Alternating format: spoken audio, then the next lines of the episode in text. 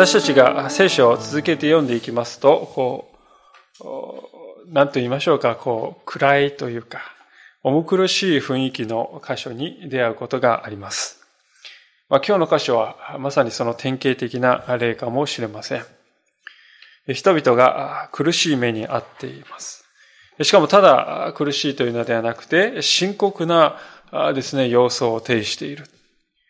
で、そういうところはですね、私たちはこう、なんて言うんですかね、こう、忍びないという面もありますし、えー、すっとですね、こう読み飛ばして次に行こうかとなるわけ、なりがちであります。今日の箇所ではペリシテ人がですね、その、そのような目に遭っていますけれども、すぐ前の4章を見ますと逆に神の民と呼ばれるイスラエル人がそのような経験をしていることがわかります。で聖書をですね、深く読んだことのない方は、まあ、この結果をだけを見て、聖書の神というのは、こう、なんとも残酷な神様なんだな、と、簡単に結論付けてしまうことがありますが、しかし、注意深く読んでいくときに、実はこのようなですね、ことが起こっているのは、しっかりとした理由があってのことであって、しかも神様はただ闇雲にそれを行うというお方ではない。気まぐれでですね、罰を当てるという、そういうお方ではない。そうなって欲しくない。何とかしてそうなってならないようにという、そうならないようにという最大の配慮がなされた上で、それでもという時に起こることであることがわかります。で、このことがですね、そのようなことが、困難が起こってくる理由ですも、理由ですけれども、まあ、一見するとですね、ペリシテ人、またイスラエル人ですね、違う理由で、えー、に感じられるわけですが、しかし実は共通している部分もですね、その根底にあるものは共通しているということはよくあるわけです。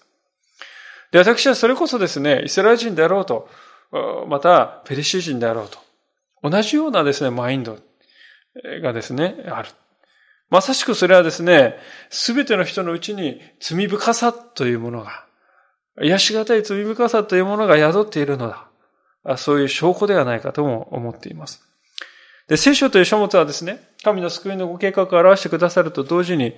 それをですね、受けなければならない、この人間の罪深さというのは一体どういうことなのかということを私たちに教えて気づかせるために書かれているという、とも言えるわけです。ですから今日はご一緒に私たちの神様に私たちはどのような態度で向かえばいいのか。またこういうような姿勢はないだろうか。そのことをですね、このペリシテ人の姿を通して教えられていきたいと思うのです。まず久しぶりにこのサムエル記に戻ってきたということもありますので、これまでのところを少し簡単に振り返りたいと思いますが、時代は今から3000年ほど前でありました。イスラエルではシロというところに神殿がありました。まあ、本格的な石の神殿ではなくて、簡易式のですね、テント作りの神殿であると思いますが、その神殿の中に契約の箱が置かれている。ところがですね、そこの神殿で使えている祭司のエリという人の二人の息子は、数々の狼藉を働いている人でした。城に礼拝にやってくる人々の礼拝を妨害する。神様に捧げる捧げ物を横からですね、えー、横取りしようとする。あるいはまた神殿の中で隠れて不貧困までも行う。そんなありさまでとどまるところを知らない。ということですね。神様はそのようなところをご覧になって警告を幾度も与えられますが、結局は彼らは悔い改めることがありませんでした。でちょうどその頃イスラエルはペリシテ人の攻撃にさらされることになったのであります。初戦はイスラエル軍の乾杯でありました。で、そこでイスラエル軍が、イスラエル人が考えたことは、神を前線にお連れしてくれば、勝利は間違いないだろう、とこう考えました。そして契約の箱が動かされたことのない、出エジプト以来ですね、ですね、カナンに入ってきて以来、動かされたことのないはずの契約の箱が動かされて、前線に持ってこられるわけですね。そして第二の戦いが起こったわけですが、ペリシテ軍の前にイスラエル軍は前回のですね、10倍近いですね、損害を出して、全軍が壊滅状態になって、もう指揮系統なんて秋あってなきのごとしという、壊滅であります。それどころか神の箱はペリシテ軍に奪われてしまう。それが4章まで、前回の4章までのところに書いてあったことであります。今日は、その契約の箱が持っていかれたペリシテ人の地で起こったことが書かれています。まあ、このですね、イスラエルの地ではなくて、ペリシテ人の中の内部事情が書いてあるっていう箇所実は非常に珍しいですよね。聖書の中で。基本的にイスラエルの歩みを書いてあって、他国のですね、こういわゆる起こったことはこれほど詳しく書いてあるのは非常に珍しい。おそらくそれほどにですね、なんていうんですか、こうインパクトのある出来事だったんだと思うんですね。どういう状況だったか。一節からもう一度読ませていただきますが、ペリシテ人は神の箱を奪って、それをエベン・エゼル、まあ、これが戦いがあった場所ですね。からアシュドデに運んだ。それからペリシテ人は神の箱を取って、それをダゴンの宮に運び、ダゴンの傍らに安置した。ペリシテ人はアシュダデという町に、この契約の箱を運ぶわけですが、それはですね、このアシュドデにダゴンという神の神殿があったからだとこう言われています。ダゴンというのはどういうですね、あの、ものなのか。簡単に言えば、これはですね、穀物がですね、いっぱいこう実るようにという、豊作をですね、祈願するための、まあ、神ですね。豊穣の神であります。で、この紙は非常にですね、古い記録がですね、もう古い時代の記録がすでに証拠で考古学的に見つかっておりまして、今から5000年前にはですね、すでに中近東ですね、全域で崇拝されている。まあそんなですね、記録が粘土板やら何やらでこう出てくる。そういう偶像神であります。で皆さんよくですね、こう旧約聖書を読んでいくとですね、バールというですね、えー、これはあの多山のですね、こう、いわゆる神だとか、嵐の神だとこう言われていますけれども、えー、このバールというのはですね、このダゴンの息子だとこう言われている。そういう位置づけですね。ですから、ダゴンというのはですね、もう、バールの父親ですから。ですから、ペリシェ人はですね、これをですね、一番グレードの高い神としていたようであります。ですから、ダゴンというのはもともとですね、カナンの地域に広くですね、えー、崇拝されていた偶像の神であって、ペリシ人のですね、神ではなかったということですね。ペリシ人というのは人々はですね、もともとですね、イスラエルにですね、いた人かっていうとそうじゃなくて、もともとはですね、イタリアの方のですね、クレタ島というのがありますよね。その島の出身の人でありまして、海の民と呼ばれていました。それは海伝いにですね、こう伝わって、ちょうどですね、このサムエル記のとか四式の時代にですね、イスラエルの遥か北のあるですね、ヒッタイトというですね、鉄器なんかを発明したですね、非常に強力な民族です。その民族を滅ぼして、そして南に下ってくるんですよね。その中間にあるですね、国々を滅ぼして、そして、この海岸沿いのですね、イスラエルの海岸沿いにですね、入ってきた、そういう民なんであります。ですから、イスラエルの海岸沿いはですね、いわゆるこの、かなり、このサムエル記から見ると最近の時代にですね、占領されていった場所なんですね。ですから、まあ、このサムエル記の前の四式なんか見ますと、サムソンがですね、ペリシテ人とかなり緊張状態にあるのがわかりますけれども、絶え間ない緊張がこうあるのがわかりますけど、それはなぜかといえば、この時代に相前後してペリシテ軍がですね、ペリシテ人が退去してですね、このイスラエルの海岸沿いにですね、入ってきたからですよね。そこで緊張があるんです。で、カナンにですね、入ってきたペリシテ人はですね、現地のカナン人の神々をですね、自分の神々、つまりこのダゴン、自分の神々として取り込んできたわけです。ですから、ペリシテ人の宗教というのは、まあ何でもですね、取り込んでいく。宗教根高主義、混ざり合っていくですね。そんな考え方で、創造者ならお一人の神がおられるという理解はもちろんないわけですね。で、そのことが今日の箇所で問題を呼んでいくわけです。アシュドデというこの場所はですね、このダゴンの神殿があった。ペリシテ人はですね、契約の箱をよいしょとこう神殿に運び入れて、ダゴンの前にですね、こう置くわけであります。まあ素晴らしい戦利品であると。そういう感覚ですね。勝利の記念にしようではないかということですよ。そもそも古代のですね、社会において国と国の戦いっていうのはですね、決して国同士の戦いでもある以上にですね、その国とこのもう片方の国の神同士の戦いだとも考えられていたですね、わけです。負けた国のですね、神は、勝った国のですね、神にこう屈服させられたんだって。神が負けたんだ。そういうふうに人々は考えていました。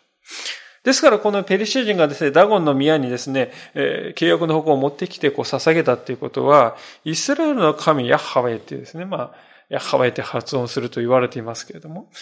ダゴンにですね、屈服したんだということをですね、形で示すわけですよ。で、ダゴン様に対してですね、この最大の戦利品をお捧げする。そして同時にこの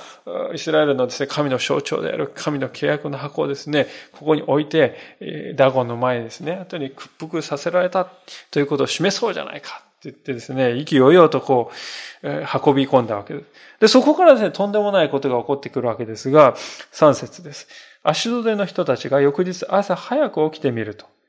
ダゴンは主の箱の前に、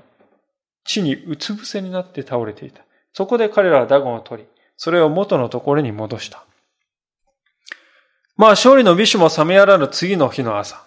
神殿のですね、扉を開けたですね、ダゴンの祭司たちの目にですね、飛び込んできたのは、思いがけない光景。あたかも契約の箱の前にですね、こう、ひれ伏しているかのようにですね、うつ伏せでですね、こう倒れている。地に倒れている。ダゴンの姿が飛び込んできました。純粋にですね、この皆さん、絵として見るならばですね、箱の前に、像がですね、石の像が逆さまになってですね、ドーン倒れている。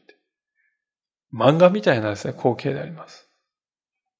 で、しかし、ダゴンの祭司にとってはもう決して漫画ではない。大慌てでダゴンの像をですね、なんとかして引き起こしてですね、元のところに戻そうとするわけですが、皆さん、発泡スチロールとかビニールの像ではないわけです。木の像でもない。石の像であります。倒れたですね、衝撃で標榜がですね、欠けたりですね、していたかもしれない。砕けたかもしれない。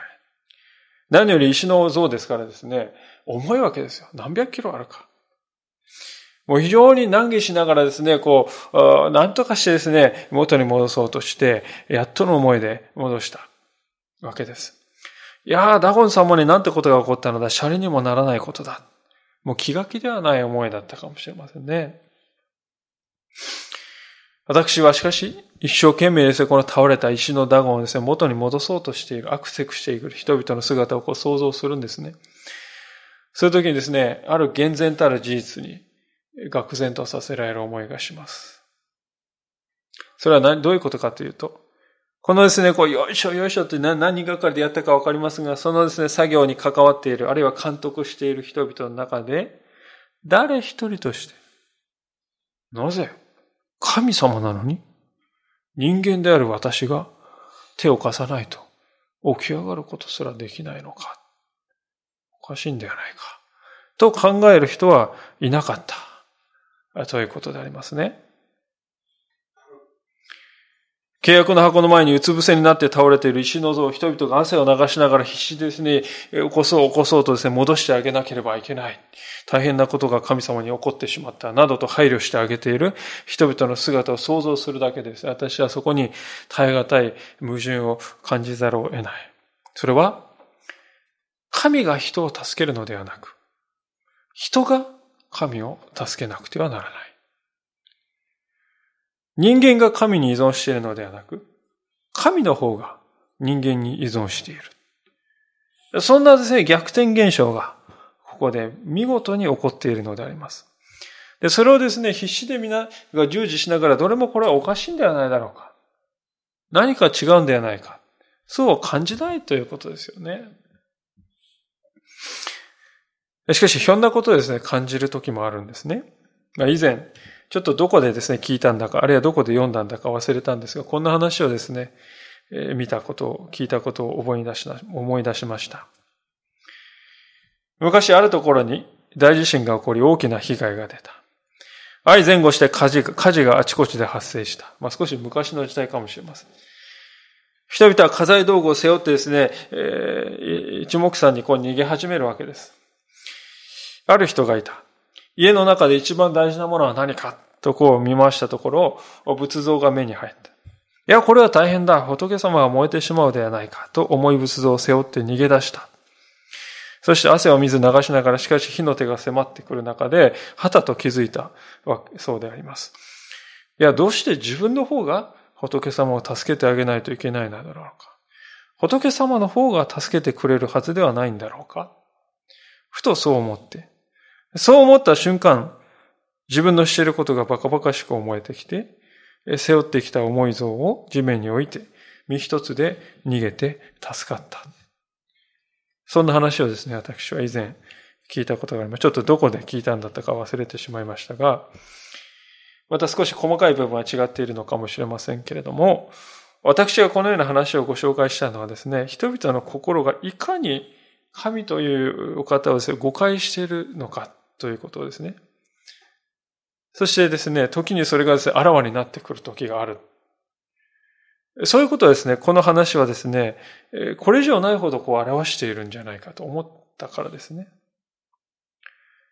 で、実はですね、この今日の箇所においてもそういうことはまさに起こっていくのでありまして、次の4節にですね、進みますと、こう書かれております。次の日朝早く彼らが起きてみると、やはりダゴンは主の箱の前に地にうつ伏せになって倒れていた。倒れていた。ダゴンの頭と両腕は切り離されて敷居のところにあり、ダゴンの胴体だけがそこに残っていた。次の日に起こったことはあろうことか、ダゴンの頭と両腕が切り離されて、敷居のところにですね、転がっている。そして胴体はですね、昨日と同じようにですね、地面に倒れている。古代の戦いではですね、敗れた軍のですね、将軍というのはまさにこういうですね、目に合う運命にあったわけですね。頭と胴体、腕がですね、切り離されて、さらされるっていう、そういうですね、運命にあったのですね。でそれがダゴンの石の像に起こっているということは、ダゴンが決定的な敗北を犯した。ごめんなさい。決定的な敗北を喫した。ということを、これ以上ないほど表しております。たとえ人間の同士の、ペリシテ軍とイスラエル軍同士のですね、戦争の結果がどんなものであれ、ダゴンは、ヤハウェなる神様に完璧に屈服されさせられた。ということであります。まあ、前の日のように、ただですね、こう、ドーンとうつ伏せに倒れているだけでも、ちょっとこう、地震でもあったかなと。ちょっとこう、偶然倒れたかなって。ありえなくはないですが、この日のですね、出来事はですね、解釈、他に解釈のしようがないですよね。屈服させられているということを表す以外にですね、解釈のしようがない。切り離されている、転がっている。で、このですね、状況を見たダゴンの祭司たちはですね、どういう対応したかって、これがですね、非常に興味深いですね。こういうことをしたんだと5節で書いてます。それでダゴンの祭司たちはダゴンの宮に行く者は誰でも今日、今日に至るまで、アシュドデにあるダゴンの敷居を踏まない。彼らが接した対策というのはですね、敷居を踏まないようにしようねっていう決まりを作る。それだけだったということですよ。なぜ敷居を含まないかというとですね、もちろんそこにね、一番大事なダゴンのですね、頭が転がっていたからですよね。ダゴンの頭があったところを踏んではいけないという敬意の表れだと思いますね。あるいはまたもしそこの敷居を踏むならば自分が同じような目にあってはしまっては困るから。そんな恐れもあったかもしれません。まあ、いずれにしてもですね、私は自分が信仰しているはずの神がこういう状況にあっているのを目の当たりにしても、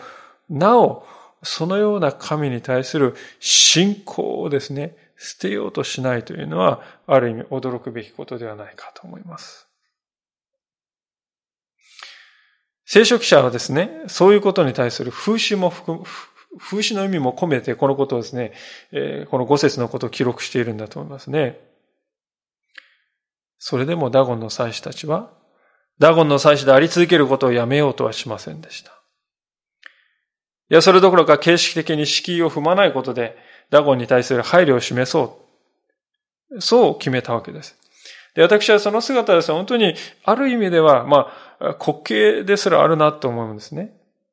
真実は何かということを追求しようとしているのではなくて、形式化して儀式化した外面的な宗教、あるいはまあ、作法をですね、えー、する宗教ということになってしまっている。まさにそれがよくわかるんではないでしょうか。でしかし私はこの五節のですね、祭司たちの、ダゴの祭司たちの行動を見ていると、これはですね、何を表しているか、裏を返すならば、人間という存在はこれほどにですね、すべてを支配する究極の神様というお方をですね、そういう発想をですね、持ちにくいんだな。そういう発想をですね、持ちにくい生き物なんだな。本当にそう思うんですね。ダゴンの祭司たちはですね、あくまでもイスラエルの神をですね、究極のお方として見るのではなく、神々の中のですね、一つとしてしか見ていないのです。相対化しているんですね。ですから戦いというのはですね、もちろん、勝つ時もあれば負ける時もあるんですよ。ですから今回はですね、頭と胴が切り離されて乾杯してるかに見えるけど、次はそうはいかないよ。ってそう思ったかもしれませんね。私はこれこそですね、人間の罪深さの第一のことではないか。神を相対化するということです。聖書は明らかにこれとは全く反対の神の姿を私たちにお示しくださっています。示してくれています。はじめに神が天と地のすべてを創造なさったと。すべての上に立つお方を私たちに紹介しております。聖書が説いているこの真の神の姿というのは、人間がですね、作った国のですね、しかもその国の専用のですね、神なんてことはないんですね。その国の中だけしか通用しない神様なんてことはないわけですよ。本物の神様というのはただ義をもって全世界の全てのものを裁くお方なんだということです。ですから聖書を見るとですね、決して神様です。イスラエル人専用の神様じゃないですね。イスラエル人であっても、神様の御心に背いていくならば裁きを受けるんであります。4章のことはまさにそうですね。エリの息子たちのような仕打ちがそのままになされて、なされ続けるということを決して見逃されるお方ではないんだ。でも反対に違法人であってもですね、違法人はもういつもですね、汚らしいからされと言われているかっていうとそうではない。違法人であろうがもし主に立ち返るなら許しをいただく、救いを得るわけですよ。あのヨナの取りなしで悔い改めて救いを得たニネベの人々がいるではありませんか。ニネベっていうのは後にですね、イスラエルを滅ぼすことになるそんな国であります。そのような国の人々でさえも主の前にですね、灰をかぶって悔い改めるときに許しを受ける。そして、イスラエル軍がですね、イスラエルがカナンに入った時も、あのエリコの中で友情ラハブがいましたし、あるいはまた後にルツがいました。神様はですから、イスラエルの神ではありますけれども、イスラエルだけの神様ではなくて、すべての人々を治めている神様なのだということです。イスラエル人が4章においてですね、手痛い敗北を喫した原因はですね、このですね、一番大事なことを誤解してしまっていた。イスラエル人たちはですね、この主なる全世界の全てを治める神様あたかもですね、自分たち専用の、自分たち国家のですね、神であるかのように格下げして扱ってしまったわけですね。ペリシテ人はですね、ダゴン様が、とこういうわけ。で、同じようにイスラエルは私たちはヤハウェ様が。まあそんなですね、同じレベルまで落としてしまって、人間同士の戦いである、もうですね、神同士の戦いであるかのように考えてしまって。神様は絶対的なお方として君臨しておられる。すべてをですね、義をもって裁くお方なんだ。そうではなくて、神と神の戦い。そんな感じで相対化してしまった。そこに問題があったわけであります。で、このことはですね、いや、3000年前の昔話じゃありませんかと、こう感じるかもしれませんが、実は私たちのこの国でも起こってきたことであります。先の戦争の時、日本がどのようなシステムになっていたかというと、まあ、ご承知のように、天皇を神とする宗教とですね、政治が一体化した、そういう国家が築かれておりました。まあ、明治維新以来のことですね。そしてその結果、敗北があった。その時人々のですね、心にですね、巨大なる空白がこう生まれたと思います。それまで自分が信じてきてですね、この絶対のものとして考えてきたこの国家の宗教というものが何の力もないということが示されてしまった。で、人々はそこで何を考えたかと言いますと、ですね。えー、ああ、今までの私の神理解っていうのは間違っていたんじゃないか。日本の神だとか、西洋の神だとか、そんなもんじゃないはずだ。本当の神様ってのは、日本でしか通用しない神様のはずがないじゃないか。いや、アメリカ、西洋のでしか通用しない、日本は例外、そんな神様であるはずがないじゃないかって、皆さんみんなそう考えたかっていうと、全然そうではない。あの時代の日本の人々が、日本人が行ってきたのはですね、今までは自分の日本のですね、古来の宗教に目を向けたけれども、今度はじゃあ、勝った人たちの宗教に目を向けようじゃないかって考えましたね。戦後すぐの時代というのはですね、5年ぐらいは、どの教会にもですね、どの教会にも人々はもう溢れ返るようにしてですね、礼拝に人々が教会にですね、押し寄せた時代だとして知られていますね。記録的な時代であります。でそれはですね、人々の心に勝った国の人々はどんなですね、神を拝んでいるのだろうか。まあ、いわばですね、勝った国の国家心ってのは何、どういうもんだろうかって、そういう関心から人々は教会に押し寄せたわけですね。で、ところが、ご承知のように、朝鮮戦争が起こりまして、もうそれで日本の経済はですね、V 字型のこの回復を見せ始めると、潮が引くように人々はさ、まるで降雨するかのように教会からさーっとこう去っていったわけです。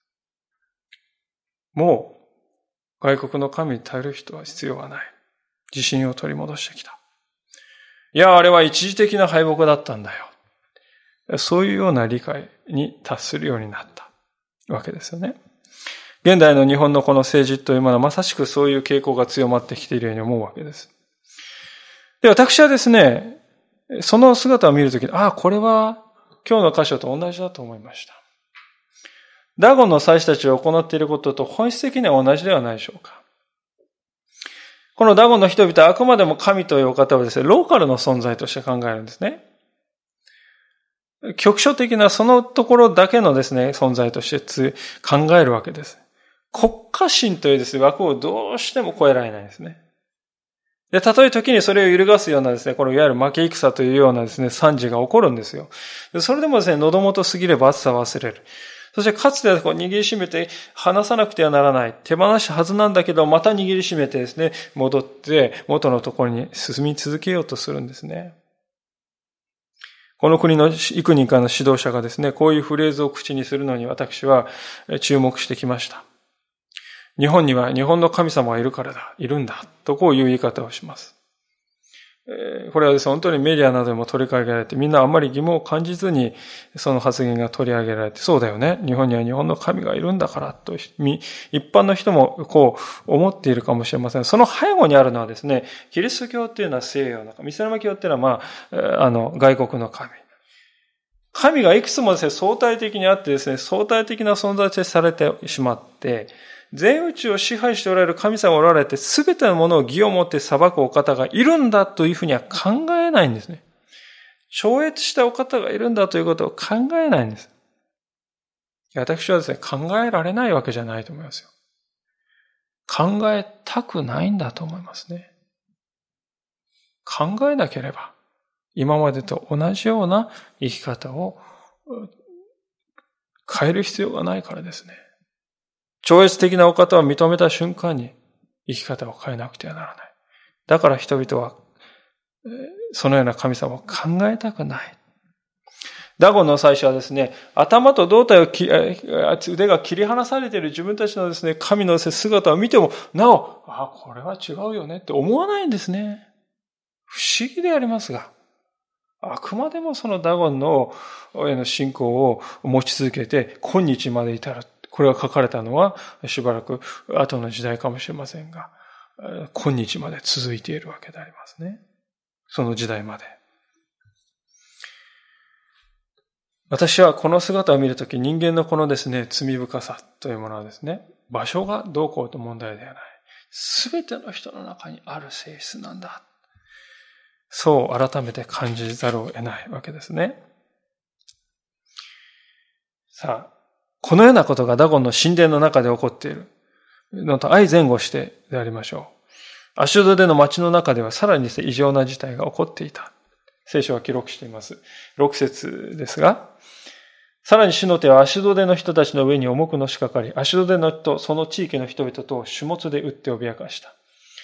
アシュドデの人々はこのありさまを見ていった。イスラエルの神の箱を私たちのもとに留めておいてはならない。その神の手が私たちと私たちの神ダゴンをひどい目に合わせるから。アシュデの人々に種物が襲ったとこう書いてありますが、今日の学者たちはですね、多くがですね、おそらくこれは、センペスセンペストであろうとこう言っています。えー、ネズミがですね、えー、飲みを媒介して、その飲みにですね、噛まれるとですね、この噛まれた付近のリンパ節がですね、ものすごく腫れてきますね。そして、脇の下とかですね、鼠径部のリンパが特に腫れるそうですけれども、その腫れ方たるやですね、握り拳大の大きさぐらいまでなると。ですからですね、この、種物と訳されている言葉はですね、実は盛り上がる、丘とかですね、そういう言葉なんですよね。そういう、そういうものがですね、人々に襲いかかった。でこのペストにかかると肝臓や脾臓といったところでですね、毒素がですね、どんどんどんどん作られて、一週間ぐらいで、50%から70%くらい人が死に至るという恐ろしい病ですね。そういう病に、おそらくはそういう病であろうと。そういう病に襲われたアシュドの人々の恐れはですね、どれほどのものだったかと。それは想像が難しくはない。もちろんこれはですね、偶然この時にタイミングよく起こったというわけじゃなくて、アシュドデにあり、そして契約の箱がガザに、ガテに移るとガテにあり、そしてエクロンに行くとですね、エクロンで。契約の箱が行くところ行くところでですね、それが起こるわけです。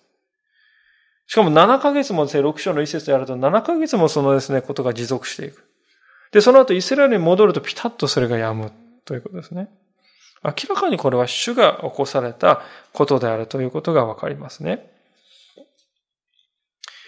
しかし、私たちはこのような疫病がですね、発生しているのを見ると、神様の裁きの厳しさというものを改めて思いますが、それと同時に複雑な何か複雑な思いが抱くこともあるかもしれません。いや、かわいそうじゃないですか。無関係の市民まで負け添えになるんですか、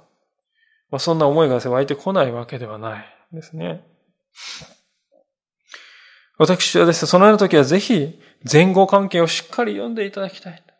そして考えるという習慣を身につけることが大切だとこう申し上げたいのですね。このですね、町に起こったですね、病というのは突然何のですね、前触れや警告もなしに起こったかというと決してそうじゃないですよね。明らかに前、その前に警告が与えられていたのであります。ダゴンの宮で起こったことはまさしく警告でありました。私はですね、昨日この歌詞を準備しながらですね、ふとですね、思いましたね。なんでこのダゴンの宮でですね、夜の間に倒れていて、夜の間にですね、頭が切り離されて、両手が切り離されて、なんでこれは夜の間に起こったのかって不思議でなりませんでした。ちょっと考えてしまいました。いや別に、神様がですね、初めからこのペルシ人を罰そろ、罰しようと思っているんだらばですね、こういうまどろっこしいことする必要はないんじゃないだろうかと思うんですね。そもそもですね、ペルシ人を神様を裁きたいのであれば、もともとですね、イスラエルに対するペリシテ人の大勝利なんてことはしないはずなんですよね。もうイスラエル軍がですね、大勝利すれば、ペリシテ軍はですね、裁かれるんですから。それでまた契約の箱はですね、まあ、ヨシンバ、それはいいとして、契約の箱を持ってこられて、ダゴンの宮に置かれた、その時点瞬間にですね、もうけしからんと言ってババーンと書いてですね、えー、裁きを行われる。そういうやり方もあったかもしれませんね。あの、エリアとですね、バールの預言者のですね、戦いを見るとですね、もうダゴンの祭司が見ている目の前で火の柱がパパパーンって下ってですね、ダメだーっていうことでな、そういうやり方だってあるんです。で皆さん、夜、誰も見ていないところで、ことが行われたんです。私はですね、これはですね、神様の憐れみ以外に説明がつかないと思うんですね。ペリシテ人たちはダゴンの姿を見て、警告を学ぶ必要があったということです。絶対者なる神様を考えない。数ある中の神、一つの神に過ぎない。そういうふうに相対化する、そんな罪がですね、どんな結果を招くかということを、ダゴンの姿を見るときに学ばなくて、予想しなくてはいけなかった。で、警告は一度きりではなくてですね、二度もある。最初はですね、ひれ伏していたが、次の日は頭と両腕が切り離されているわけですよ。そしたら、そのまま放っておいたら、その次に何が起こるかっていうことはですね、容易に想像できるわけですよね。ダゴンが倒れるということはですね、それはですね、アシュドデの人々はですね、には何の被害もまだこの時にはないんです。ダゴンの石だけがですね、壊れたっていうだけの話で、アシュドデの人は全然何ともなってないわけですよ。この時に、教訓を学び、正しく対応することが必要であったということですね。神様は必ずこのようにことを行われる。何の警告も与えずに問答無用でお裁く裁くというお方では決してない。聖書のどこを見てもそのようなやり方を神様なさらない。出エジプト記を見ると、モーセに率いられて、イスラエルの民はもうイスラエル、エジプトを脱出していきます。で、その時にですね、災害が、銃の災害が起こりますけども、その時もですね、モーセは何度も何度も警告をまずしていますね。それでもパロが聞き入れない、強情になる。それして初めて災害が起こるということが繰り返されていくわけですね。十度もそのような警告がなされて初めて、えーえー、出エジプトが起こったのです。で、皆さん、それだけでなく、イスラエルがですね、エジプトを脱出できるまでに、なんと400年間もの奴隷生活があったと聖書は記録しています。なぜ400年かかるかというとですね、これも神様ははっきり言っておられますね。アブラハムに対して言っているわけです。それは、当時、カナンの地にいたエモリ人と呼ばれる人々のトガが、罪が、その400年後まで満ちる。つまりですね、神様の忍耐を超える。その時まで満ちることはないからだ。っていうんですね。400年後までエモリ人のトガを満ちることはない。だからイスラエルはエジプトで待機させられるわけです。神様はですね、エモリ人をある意味で惜しんだわけですよね。それほど長い時間を忍耐して待っておられたわけであります。で、その結果ですね、イスラエルで神の民ですよ。神の民のイスラエルがですね、奴隷生活をしなくてはならない、そんな大きな苦難の中に置かれてるんですよ。それほどにでも神様はカナンの民の悔い改めを願っておられるということではないでしょうか。で、実際にですね、イスラエルがカナンの地に入るときもですね、人々はですね、見方によってはですね、もう殺戮の繰り返しで見る人もいますが、そうではないですよね。必ず死者がですね、送られて、まず幸福が進言されて、悔い改めがですね、進められて、それでもですね、ガンとして聞き入れられない時にのみ、初めて占領が起こる。ですから皆さん、400年の忍耐。それイスラエル、エジプトに対する10の警告。そしてさらに、まちまちに対する具体的な警告。カナン人であっても主に従うならば祝福を受ける。先ほど言いましたが、あのラハブはまさにそうであります。人種がどうの、これまでの宗教がどうの、そういう問題ではない。主に立ち返るなら、すべての人が救われる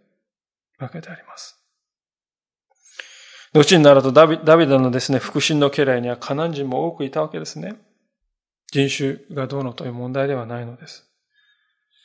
ですから聖書の神はイスラエル人をだけをひいきにして、カナン人を常に痛みつけるようなそういう神なんだっていう人がいますが、決してそうではない。聖書のメッセージはそれとは正反対である。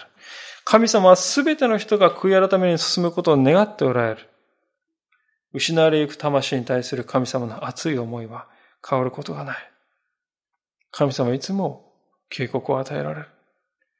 もしそれを見ても聞き入れようとしないならば、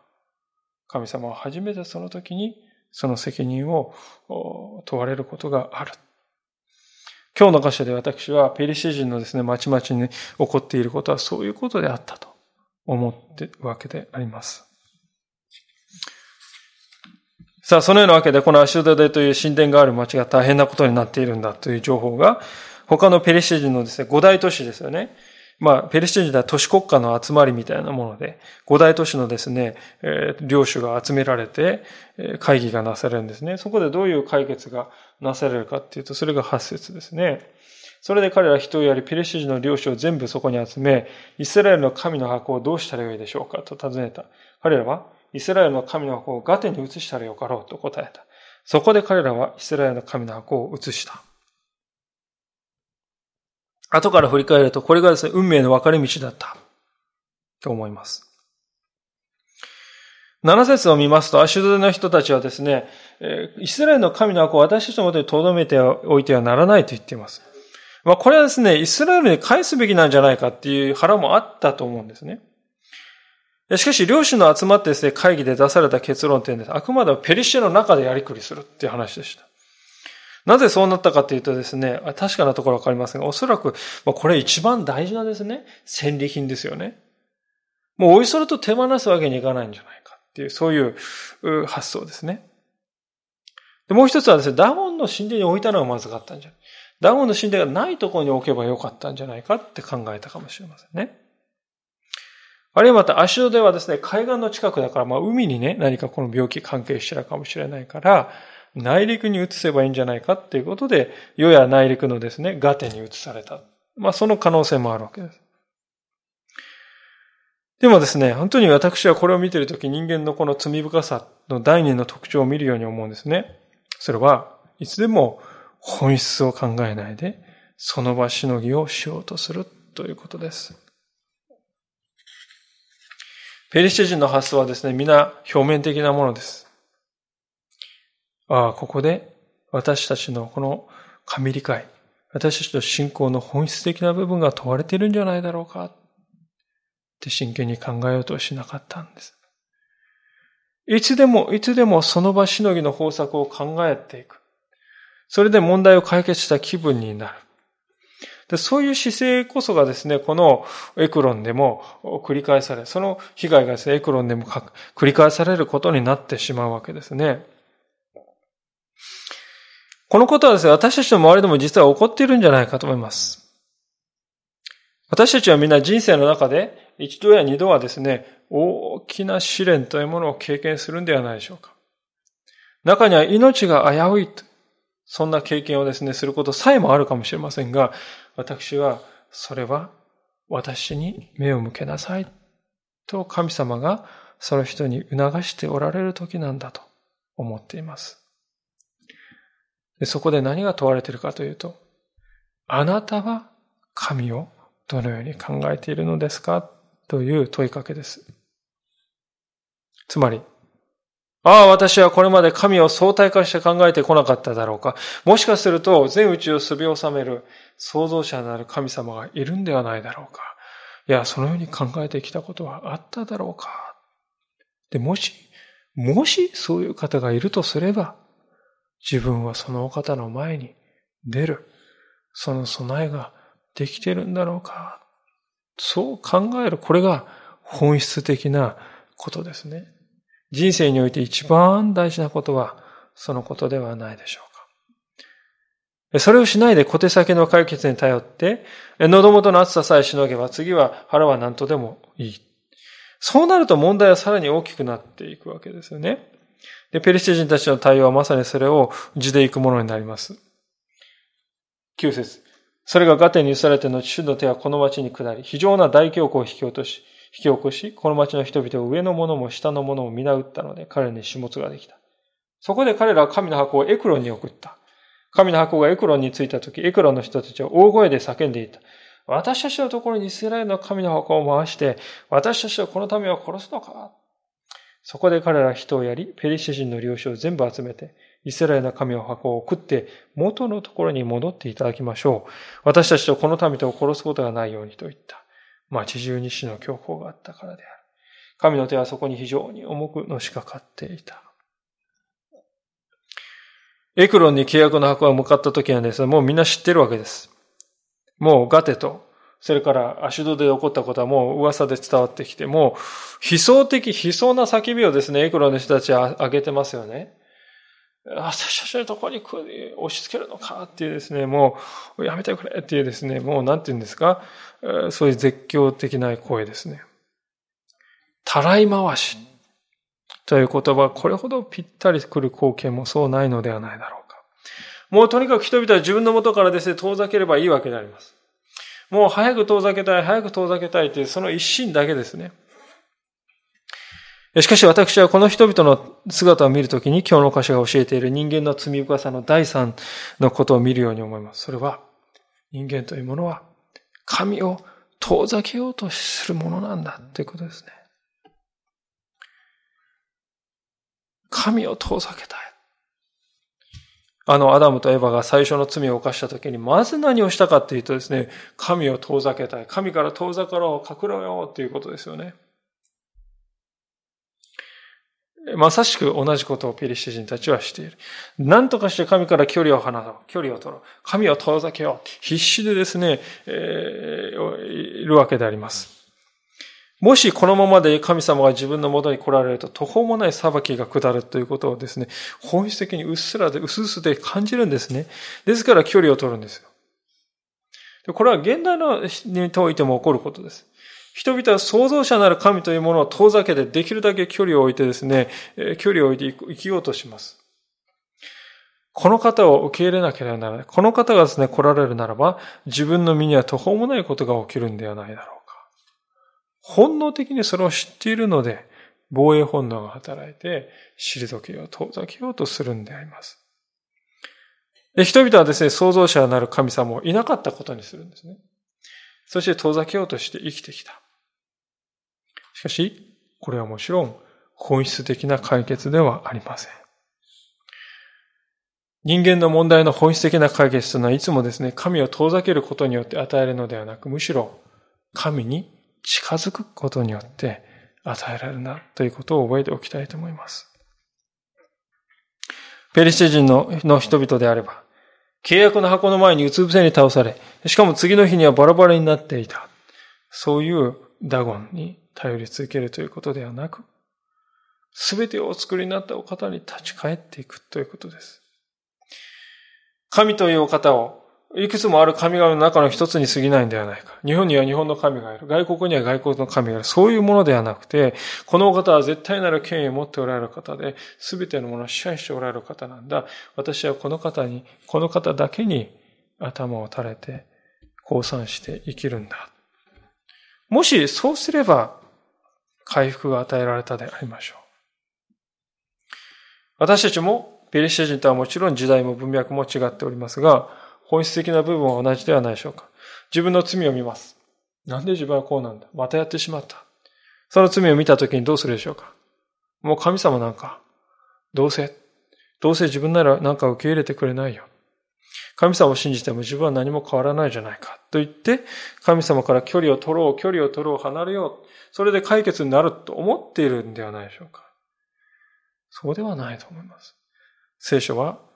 神様がインマヌエルの主として来てくださった。主は私たちと共におられる、そういう神様。私たちのもとに来てくださった。神はキリストにおいてこれ以上ないほどに私たちに近づいてくださっているんですね。とすれば私たちはですね、ペリシャ人たちがしたようにですね、神を遠ざけよう、遠ざけよう、離れようとしてですね、そうして解決しようというんではなくて、むしろ主が近づいてくださったのだから、私も大胆に主に近づいていこうじゃないか。その道をいつも選んでいこうじゃないか。神様に本当は近づいていただけないようなこんなものなのに、神様はインマネールの主として私の傍らに立たれたじゃないか。私の目の前に来られたじゃないか。いつもだから私はこの方から遠ざかるんじゃなくて、この方に困難であればあるほど近づいていこうじゃないか。それが私たちね、本当に歩むべき道ではないだろうか。改めて、このペリシ人の人々、ペリシの人々の痛ましい姿を、本当にこれは私たち心痛めることですが、しかしこれは私たちに対する教訓でもあるわけであります。一言お祈りをしたいと思います。今、総額の調べの中で心を沈めて、非常に御言葉が一人一人に語ってくださったことに思いを馳せ、黙想のうちにそれを主に祈る。応答の祈りとして捧げる時を持ちたいと思います。お祈りいたします。